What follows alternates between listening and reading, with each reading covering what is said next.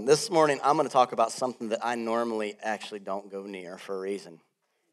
But I felt like the freedom to go after it this morning. And this morning, I want to talk to you what warfare actually looks like on the other side of the cross. We have so many different interpretations of spiritual warfare. I don't even use the word very often because I think that as soon as I do, everybody's got bam, bam, bam, all these ideas.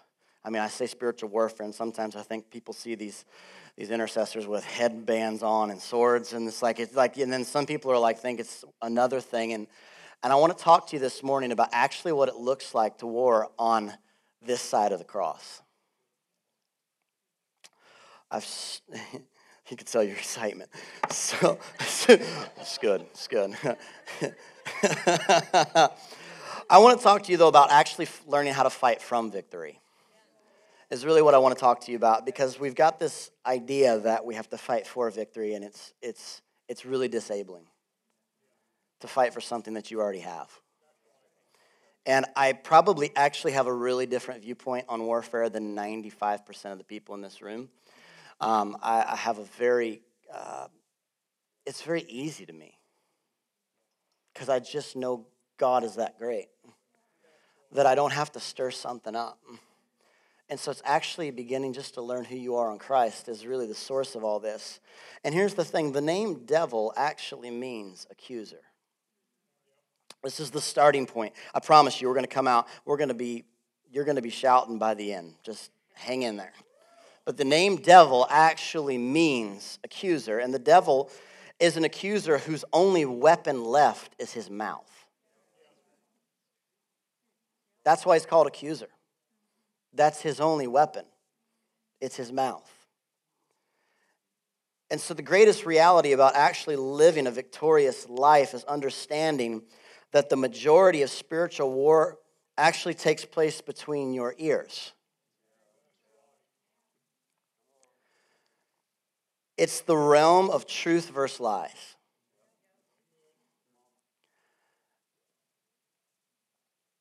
The problem that we often face is that we don't understand our identity in Christ. Here's the thing if we don't un- understand our identity in Christ, you actually don't know how to fight. It's so directly connected. People think, I'm going to fight my way into knowing who I am in Christ. You will never be able to fight if you don't know who you are in Christ. You don't fight into an identity, you fight from an identity.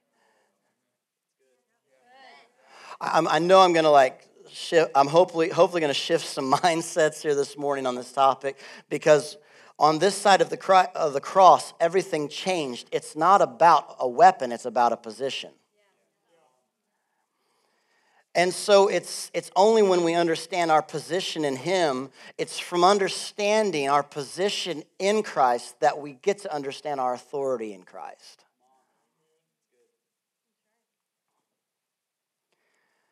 Look at it from this perspective. Look at it from a workplace. Your position, attached to your position, is authority. Right? How many of you know you've got an intern? They come in, they have no authority. They just do whatever.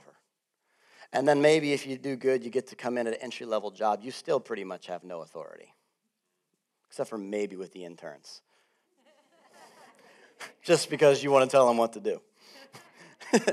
How many know, though, you hang in there, maybe you get to move up a little bit to a, to a, a shift manager, depending on the job. And what happens? All of a sudden, I have authority over the shift, right? And then, you, and then you're, you're, you're going up, and all of a sudden, maybe you get to be a store manager, and I have authority over that store. And see, in the work realm, it's the same thing. Your authority is attached to your position. In the body of Christ, in the new covenant warfare, your authority is 100% attached to your position. But if all you think you are is someone who's just this sinner hanging on until Jesus comes back, and I'm just saved by grace and I don't know if I can make it, and the devil says, ah, I got you. he's single, he's man, he singles you off. You ever watch those? You ever watch those those um, National Geographic shows with like the herds of some like antelope running, and there's this one that starts losing it. He starts getting like distracted, pulls over to have something to eat, and then the other crew keeps going. And you know, all of a sudden the camera shifts onto him, Oh, you know it's coming. You know it's coming. It's like, oh, poor guy. Poor guy. And then it's getting closer, and the rest of them go through the water, and they're not worried about them. They're hanging on the one. Everybody, oh, it's life, guys. It, it's life. And so the enemy, all he needs to do is to get you to listen. That's all he needs to do, is just to get you to listen. But see, on the reverse side, all you need to do is know who you are in Christ. And then when you actually know that, you begin to understand the authority that you carry in Him because authority is tied to a position. And the, the sad reality is that churches are filled with people who have hit rock bottom and have no idea what to do next. We've taken scriptures out of context and we've preached them to teach them to hold on when there's nothing on this side of the cross that says hold on, everything says overcome.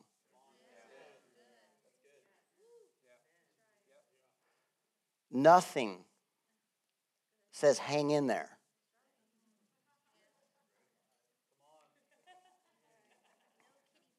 That would make the worst song. Just hang in there. I mean, that's, of course, turn on the radio. That's what half of them are, is hang in there. One day you may die and get away from it.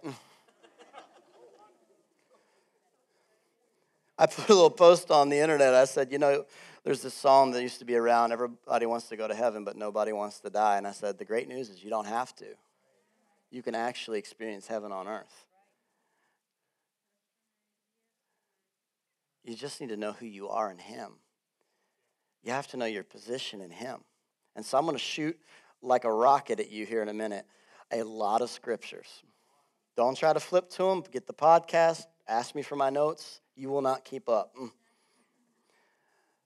But we have created a culture where we take scriptures out of the context which they are written and we say, here's how you hang on.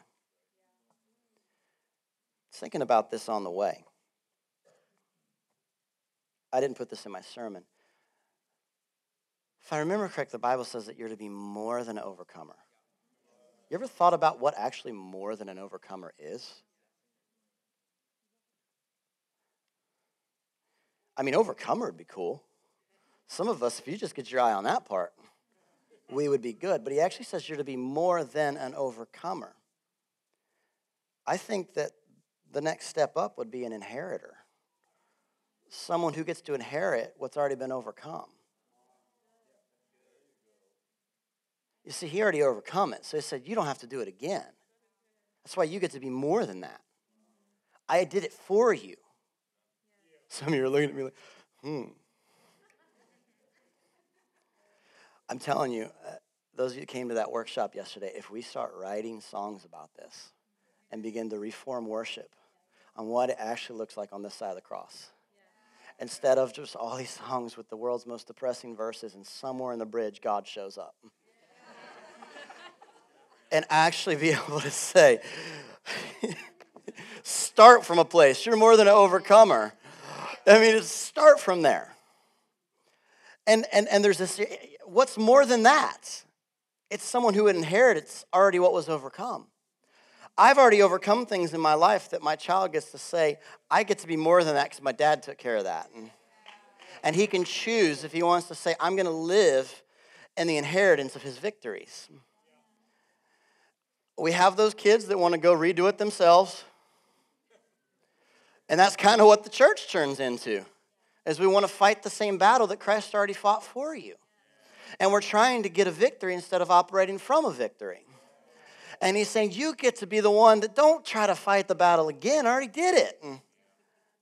You're more than an overcomer. Yeah.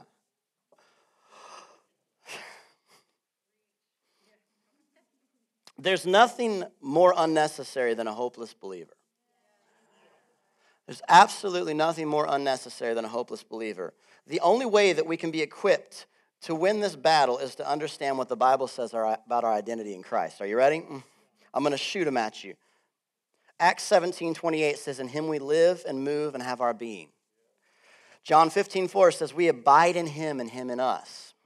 Ephesians 2 6 says, We've been seated with him in heavenly places. I said we've been seated with him in heavenly places. You don't have to die to get to heaven. And see, the cool thing is when you begin to understand those scriptures, which are your position, then you begin to understand how you can operate. And once you've got those settled up, you begin to say in 1 John 4 4, greater is he that is in me than he who's in the world. Romans 8 37, we're actually more than conquerors. Good morning. Are you with me? At Philippians 4:13, I can do all things through him who gives me strength. Matthew 16, 19, he gave us the keys to the kingdom. This is actually what warfare looks like. It's actually not that hard. It's just doing it from a orphan mindset. It's so hard. But God, if you love me, maybe you'll help me through this. If I if I sing enough, if I read my Bible enough, maybe you'll help me. That's got, there's orphan all over that. And then you've got sons and you've got daughters say, My dad's so good. He's already taken care of this battle for me. And all we have to do is to actually begin to realize who we are in Him. I'm going to be honest with you. I, I preached last week on joy. I have never felt the devil try to come back. I hope I can say this and kick my butt so bad as after I preached on joy. It was like boop boop boop, like like get him. Yeah, you say amen.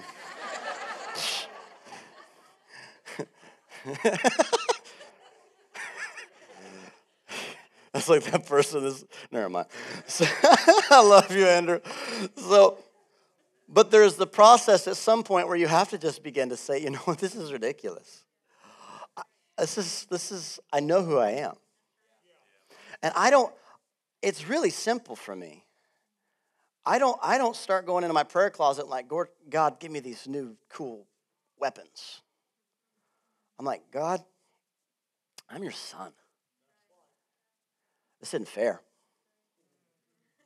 No, really, it's not fair. It's not legal. I need you to take care of that.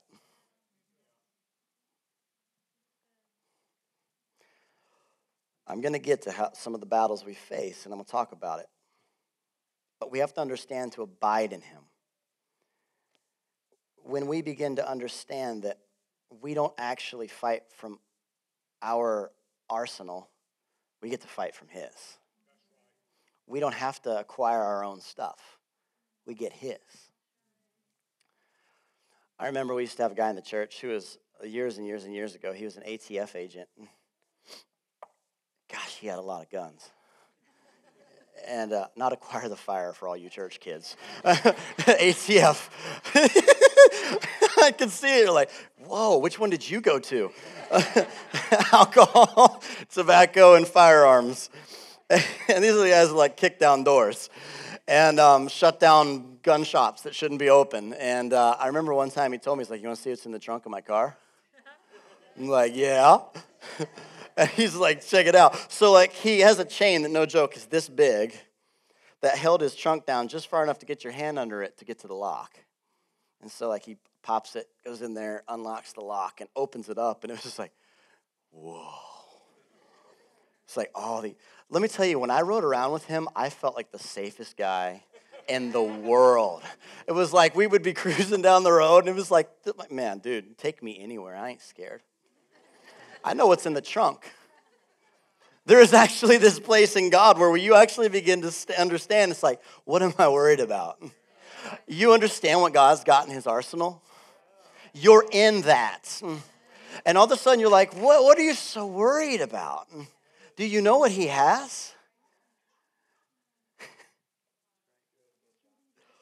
oh, I'm trying to paint this picture that we have been going through so much of our warring in a pre cross mentality. When pre cross, it was, it was not about position, it was about works. Post cross, it's not about works, it's about who you are. And so there's been a shift, and we're still shifting. And after the cross, never again does a believer, I want you to wrap your mind around this. After the cross, no believer ever has to fight for victory again. You always will fight from victory. I can feel it in the room. I'm, some of your minds are like, ah, this is hard.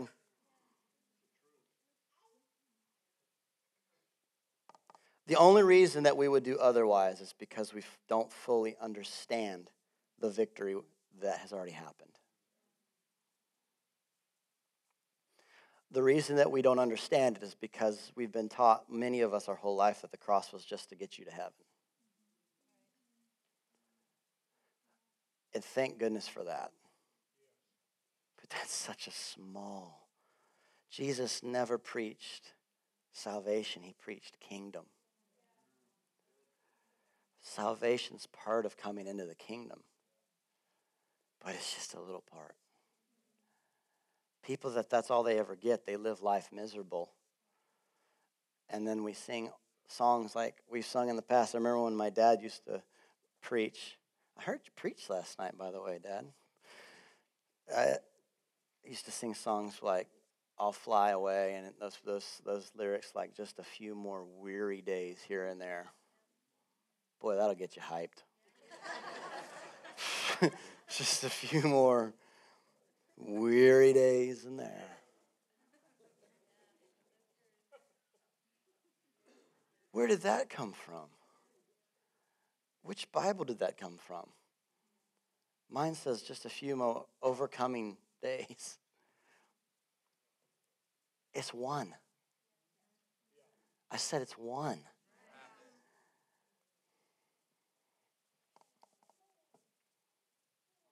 I know we know to say that, but do we actually understand what happened? Amen.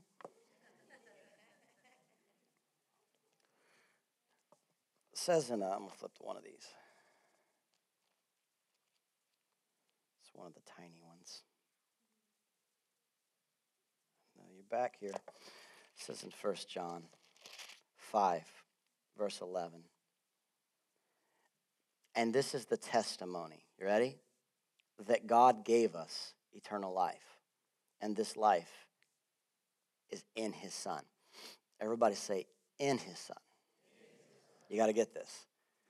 It's not just his Son, it's in his Son. You don't get anything unless you're in his Son. That little word, in, is important. If you remove that word in, you're in trouble because then you just have his son. But you get to be in his son. And he who has the son has life. And he who does not have the son of God does not have life. So Jesus took on the death. He took on grave. He took on the grave. He won.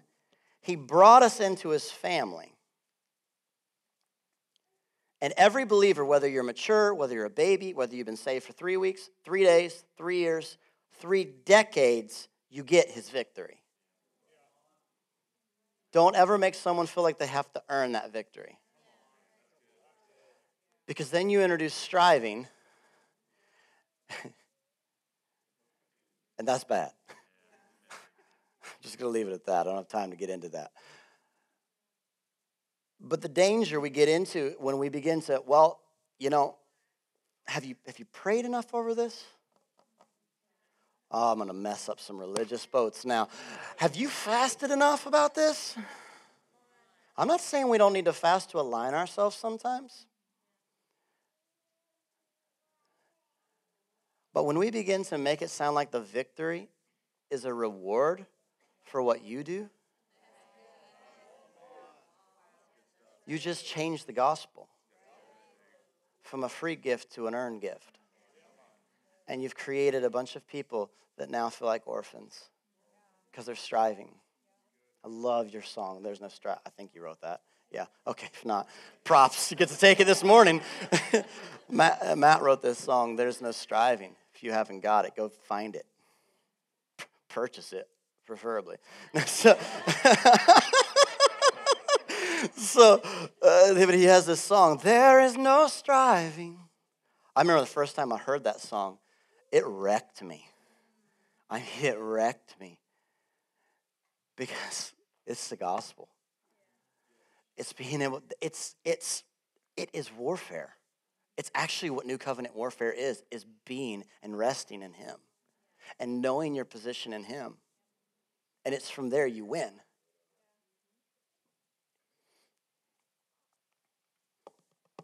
So here we have Jesus. He's defeated Satan. Paul says in Colossians 2:15 that Satan was disarmed and made a public spectacle. You have to understand from the time and the culture in which they read this, you know, they had these big, um, what are they called? Yeah, these coliseums and these events. And, and, I, and when there was a defeat, it was a big public spectacle. They would, when, when this was written, the culture was that you would go all over town just flaunting that you won and humiliating the team that lost. When this was written, it was, it was Paul was, what I'm going to try to do, and forgive me if you don't like football, hang in there. But this is, this is going to be the best way I can get some of this scripture across to us in today's, because we don't have gladiators and all that anymore. And I want to take it from more of like a, a let's take it from here in a minute, like a Super Bowl perspective. So Paul says Satan was disarmed and made a public spectacle. It also says that he's walking around like a roaring lion in 1 Peter 5 8.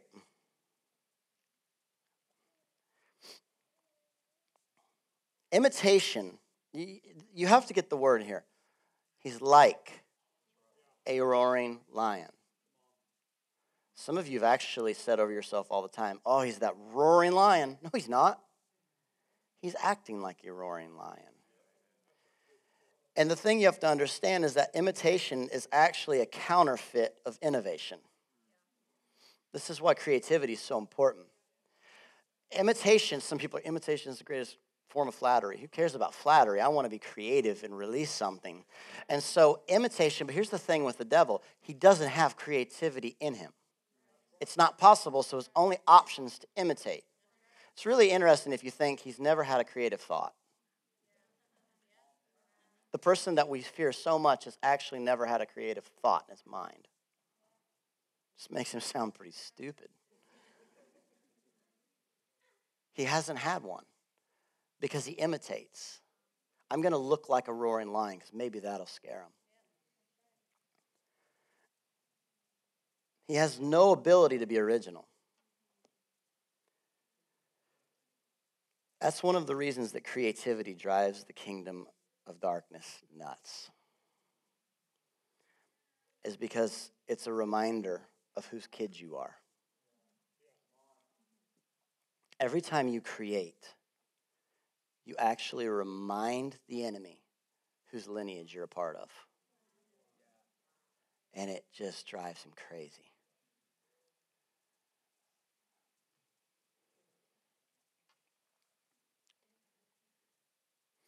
When the scripture says he's like a roaring lion, it should be a hint.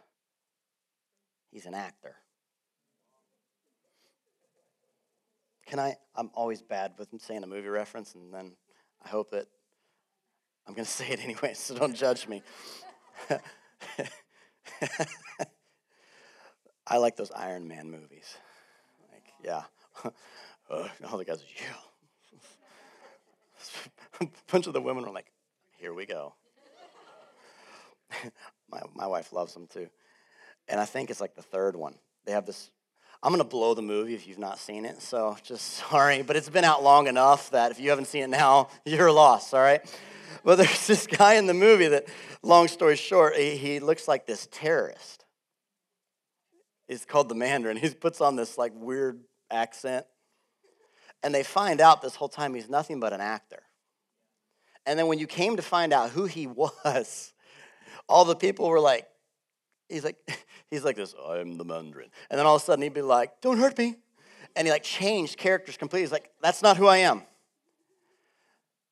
I feel like if we could actually get a picture that the devil is not really who you think he is, he has to imitate whatever scares you. He's not going to imitate something that doesn't bother you. If you've never had trouble with being a drug addict, he's not going to come and bother you with that. It's never been an issue for me. But whatever it might be, you see that that's what he'll come along and imitate. I'm getting ahead of myself. I don't want to get there yet. So here he is. He's been stripped. Everybody say the devil's naked. and he's disarmed. He's exposed and he's powerless. And here we are, believers that are clothed in Christ, so we're secured, and then we're blessed with every spiritual blessing, it says in Ephesians, so we've been empowered. Think about it again. He's naked devil. I'm just saying what the scripture says. He's a naked devil. You're clothed in righteousness. He's been stripped of his power. You've been given every spiritual blessing. What's the problem here? Let's put it this way. Oh, we're gonna have fun at the end. I just want to. I just want to kick this thing because I'm so tired of people being so lied to. Oh, the devil's just beating me up. Well, then don't let him. People, do you, how do you do that? Just tell him to shut up and, and, and come back into your safe place. It's not that hard. We aren't, let me, all right. Try not to go too far here. I can already feel it in the room. We actually aren't still fighting the devil if we believe Christ has already won. We're actually enforcing the victory that already happened. All right. So imagine a Super Bowl. This is fun. You know the cool thing about Super Bowls that I just for me I think it's one of the coolest things. At the end of the Super Bowl, the one game a year you don't get to see this, all the families come down on the field. You see them win. You see them break out the t shirts. You see the three year olds in the arm of their big 400 pound dad, and he's holding them, and the kid's got a hat hanging off his head. And you know what I mean? And they're just enjoying life. You know what I'm talking about? Mm, the end of the game, like the kids rush down on the field, and you've got this, this atmosphere where what's happening? All the families are getting to be a part of the triumph of their dad. This is this is this side of the cross warfare. You get to go down on the field and be a part of the triumph of your dad. You don't have to go on the field and play the game again. Some of you are like, come on, let's play again. He already won. You don't have to play the game again. You just have to enforce the victory that you already have. But here's the thing there's still an opposing team on the field walking around and whimpering and whining that they lost. And all it takes is for you to listen, to disengage from the victory, and to listen to the whiners. Oh, and there's where troubles come in. Because some of you are like, well, am I just, why am I the only one that has trouble in this room then?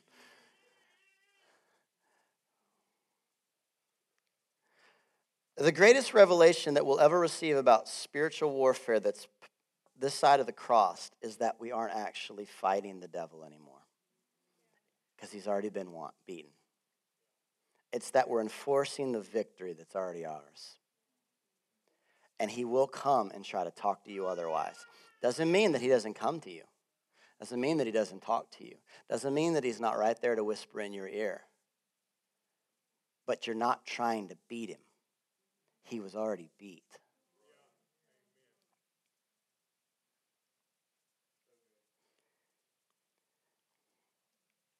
when you got saved, your starting point was victory. You started with victory.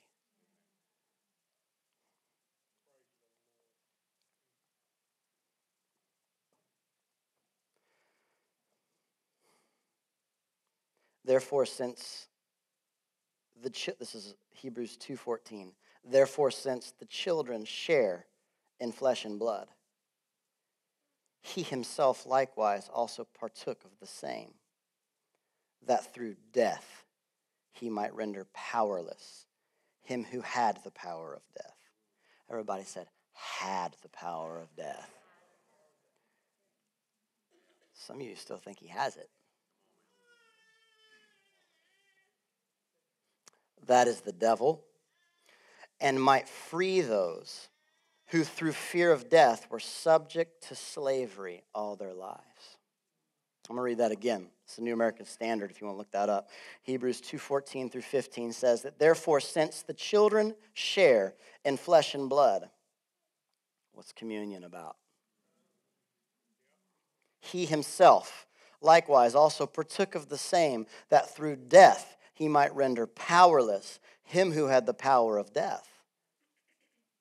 That is, the devil, and might free those who through fear of death were subject to slavery all their lives. Let's, let's kind of bring this together. I've already hinted at it, but here's, here's the question that everybody asks. If the devil's powerless, why does he cause me such headaches? Right? Imagine it this way you're down on the football field after the Super Bowl, enjoying the victory. It's won, game over. Dad's team won. It's done. You're having a good time. You got the hat on, you got the t shirt on, and the opposing team is running their mouth. What are they saying? They're saying lies, they're saying accusations, Sounds like a real football game, actually. Same manipulation, temptations, they're intimidating. And the problem is when we stop celebrating long enough to listen. This is why celebration is so important. And the moment we begin to listen to their comments, the moment we begin to listen it's as if we take off that hat and they say, Why don't you come out in the parking lot and let's talk about this? Last thing you want to do is be with the losing team in the parking lot. And you, you go out here, and what, what's happened? Your dad's team still won the game. They're still in there celebrating. You decided to listen to the accuser and then you walked into his territory. And then you say, But God, where are you? Oh, he's still right there.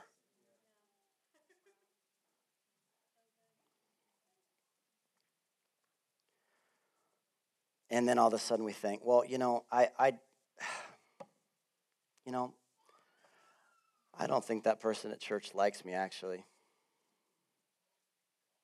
You know, I don't even think the pastor likes me. He didn't shake my hand.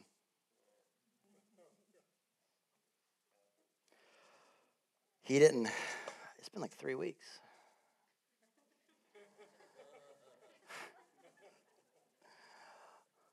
I wish I could just give everybody a quick high five because I, I, I, never get time.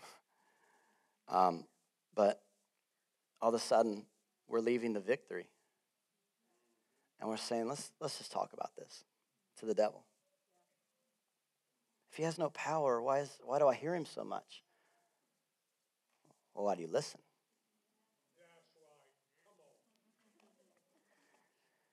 So many believers have died in defeat in the parking lot while the celebration is happening in the stadium just because they left. He didn't drag you out there. It's all about simply listening and then coming into an agreement. I'm trying to get so much in one sermon. I'm almost done. He has no authority, right? We just read that. So the only way that he can gain any authority is to borrow yours. And the only way he can borrow yours is to talk to you, convince you, and then here's where it gets really nuts. Here's where, here's where bad doctrine comes in. He actually tells it to you and convinces you that somewhere down deep it's that evil part of you that's thinking that. And then you begin to condemn yourself. And it, it's why if if I'm a new creation in Christ, why am I having these thoughts? Now he's challenging your identity. What do you think the first thing was when he tempted Jesus, when he took him into the desert? We think of the three. What about the fourth? If you're the Son of God. First thing he did. Remember, he's not that creative. He's using the same tricks. And he said to him, If you're the Son of God he says to you when he starts speaking into your ear and you start listening. And then, like I said, he won't imitate something that doesn't bother you. He's too he's not stupid. He's smart enough to know, you know what, you used to really struggle with this. So what I'm going to do is I'm going to come back to you and I'm going to imitate this because that was what challenged you. And then when you start having those feelings, you start feeling like, oh no, the old me is coming back. I got to crucify it. It's done but he gets you to condemn yourself.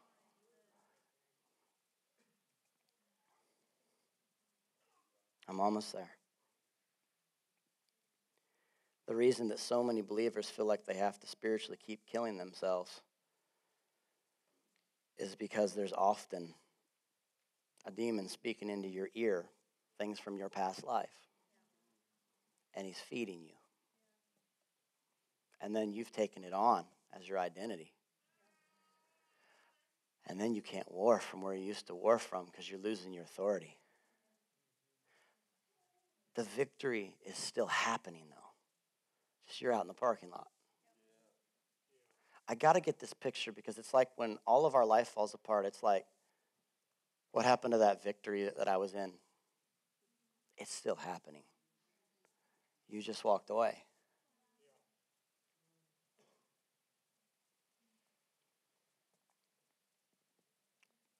That's honestly the greatest mind game the enemy will ever play with you is to convince you that what he's speaking to you is coming from inside of you.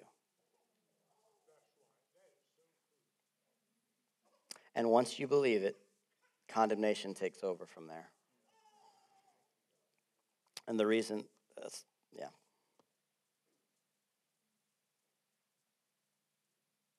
past struggles, past addictions. I'm, I'm, I feel I can feel this in the room. Like as we're talking about this, the Lord's highlighting things to people because you have been trying to kill that thing in you for so long. And what you really need to do is just to come back in to that position. It's not about something in you that's rising back up. It's about something that's speaking in.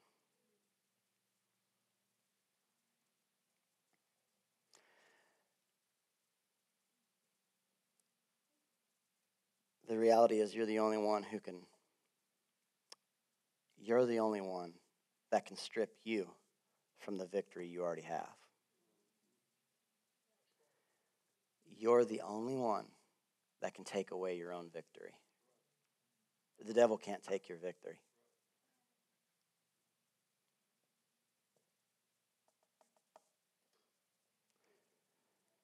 You take off your Super Bowl hat and you put it down. Because the enemy's convinced you all of a sudden I'm not worthy to wear that hat. My dad was the good player, but I'm not. I feel like a 200 person sozo is happening in the room right now. God's going to highlight areas. It's so fun. so, how do we win? You want to know how we win? Or should, you just want me to leave it there? I mean, you want to, how do we win?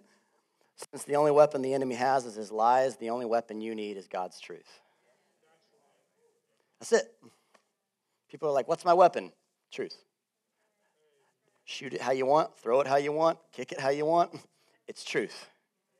Truth is your truth is all you need because lies is all he has.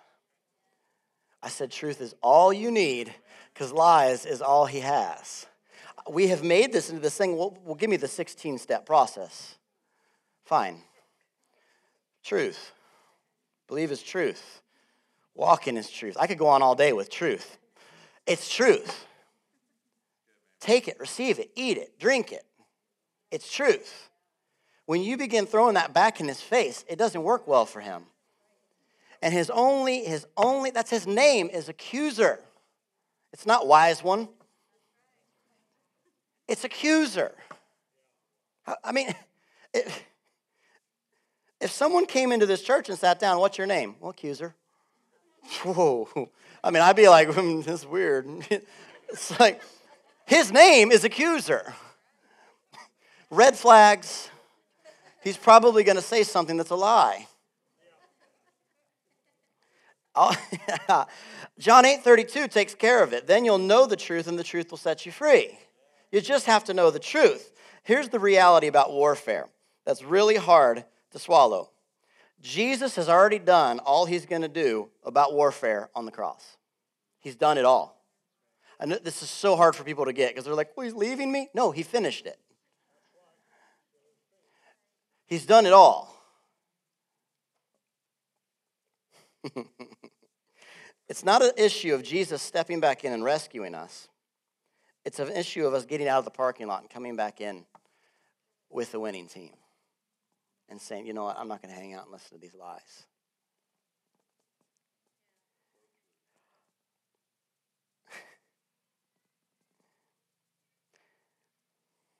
we have to just practically identify the lies. Very practically. Some of you right now, there's been areas that you have been struggling and struggling and fighting and fighting, and you're saying, Why does this keep coming after me? Identify the lie. The enemy, his language is accusation. The Lord's is identity. The enemy's language, his native tongue, is accusations. The Lord's is identity. So it's really this simple identify the lies that you agreed with. Identify what took you out in the parking lot. What was it? What was that one thing that you were having a great time and then that one lie came along and you left the celebration? I can see it hitting some of you. The second step is just to break the agreement. Well, it's so hard. No, it's not. He's an actor. The devil is not that big. And the third step is to come back into freedom, come back into the victory celebration. You know, I, I, didn't, I didn't have time to get into this. But there's a difference between victory and triumph, too. And I don't have a lot of time to get onto that topic, but Victory has to do with who won the game. Triumph is what happens after that. Victory is the you won, good job. Victory is yours. Jesus won. Victory is his. We get it because we're in him. Triumph is what happens in the streets when people are shouting and celebrating. Sometimes it doesn't go so well. But you know, they're they're they're they're celebrating. That's actually what we're called to maintain is triumph.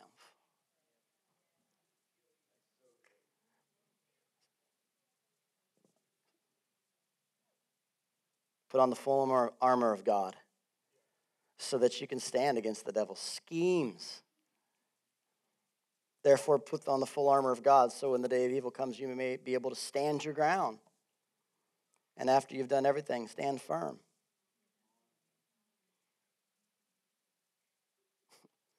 I actually think sometimes it's easy to read that scripture and take it from a defeated mindset. I see like a soldier like stand firm. But I think we often read it as after you've done everything you can do, stand. I'm, I mean that. I'm not making fun of anyone. I really am not. I've, I, this was something that the Lord showed me because I kind of saw it that way. That's why I'm so good at showing it to you. It's not like that. It's after you've done this, this, and this. Stand. Stand. Stare him down.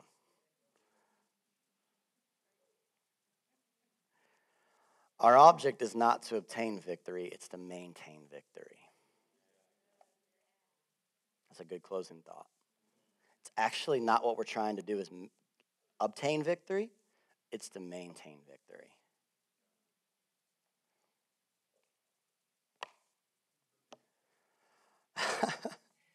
well, that was a lot. Some of you are like, okay. uh, there's a season, there's a shift that's happening. I'm gonna, I think I've told you this before, and I'm going to tell you this again. And actually, I'm going to invite the worship. We're going to sing one more song at the end. That's how we're going to close out. Um, they're going to do that song. You know that song? that song. That one. Um, we, um, when I was on vacation this last time, I got a lot of sleep. And I found when you actually sleep, you have dreams. And I was able to rest a lot. Stay with me. I was able to rest a lot. And one of the dreams I had one night was actually of we were vacationing with our friends Jonathan and Karen, and in my dream, Karen was prophesying over me. And I had multiple dreams about this church, actually. I won't share all of them. But the one I want to focus on is in that dream, she was prophesying of our church saying, You guys basically are going to be plowing a path to actually show what a new covenant church looks like. Fully new covenant.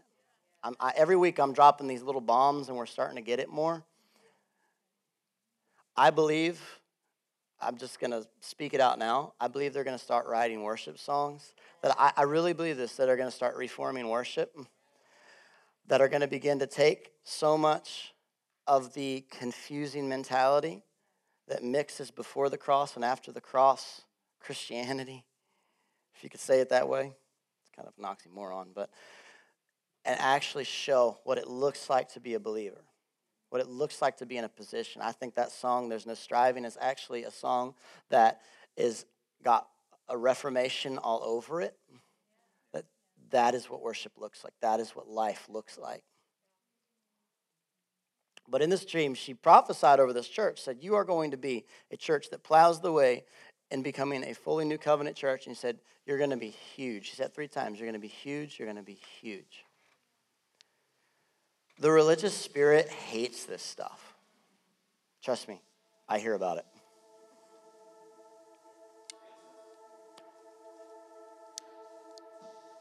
About a year and a half ago, I had an encounter with an angel in my room. And the more that I learned, the more I find out what it meant.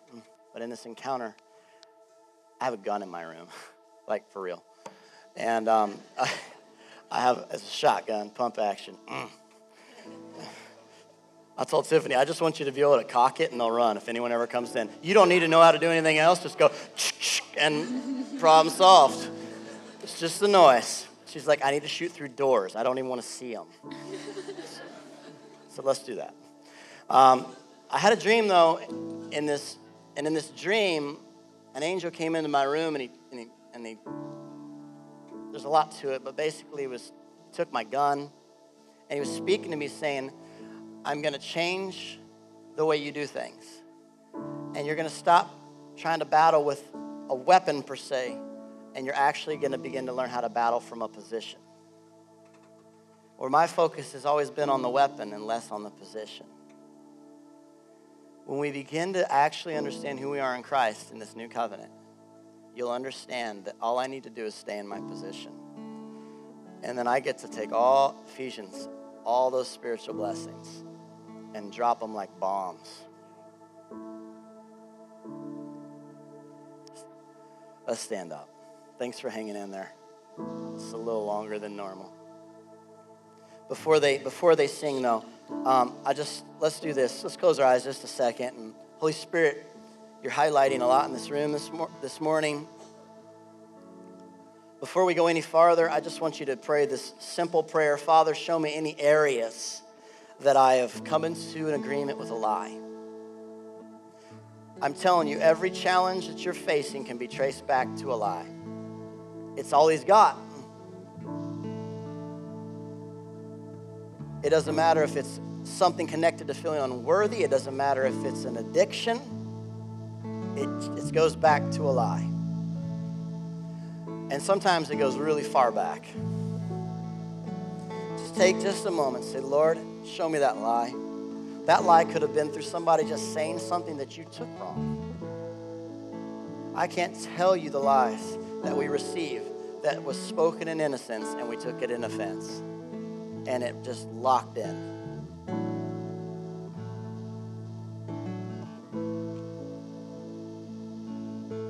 Whatever the area is, we're going to just wait a second. Holy Spirit, right now, just search through this place. Just take your flashlight that you're so faithful to do and just highlight even the things that have been just dark for a while. Just highlight it. Listen, this doesn't matter if you've been a believer for decades or weeks.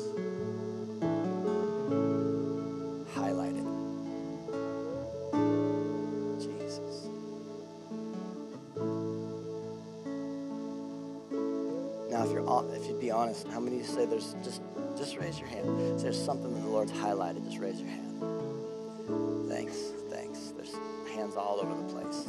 Now it's this simple. It's this simple. Ready?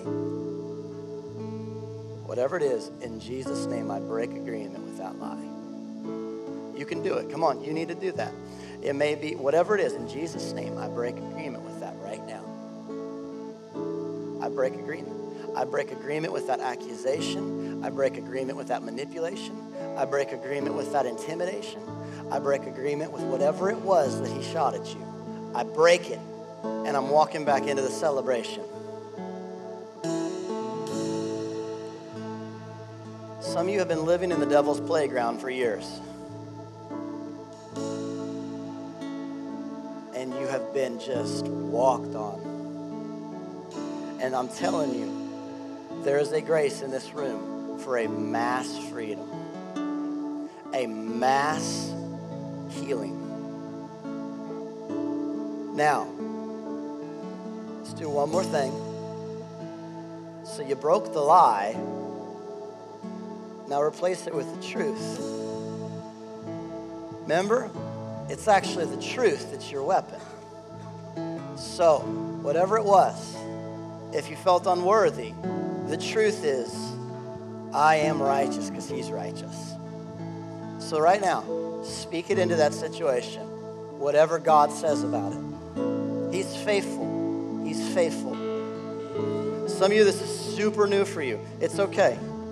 You're not going to mess it up, I promise. What is He saying about it?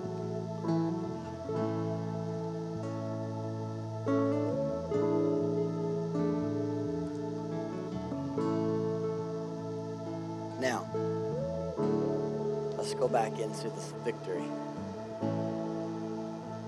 Let's get back into the place where it's all about a position.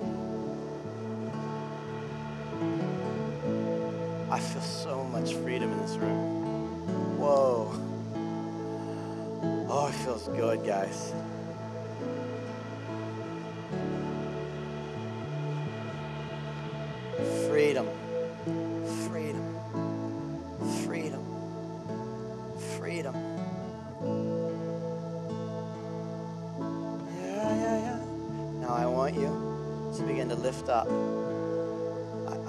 Church gets really quiet sometimes because we get embarrassed, but there's another lie that kind of comes out in worship.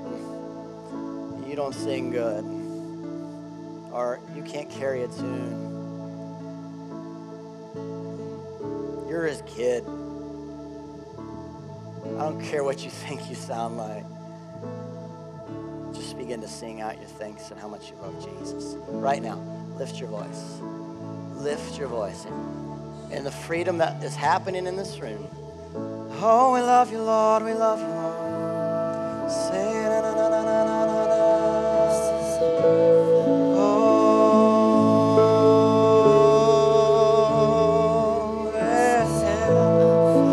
yeah, yeah, yeah, yeah, yeah, yeah. There is an aroma to your worship. Just keep lifting it. We love you, Lord. We love you, Lord. We love you, Lord.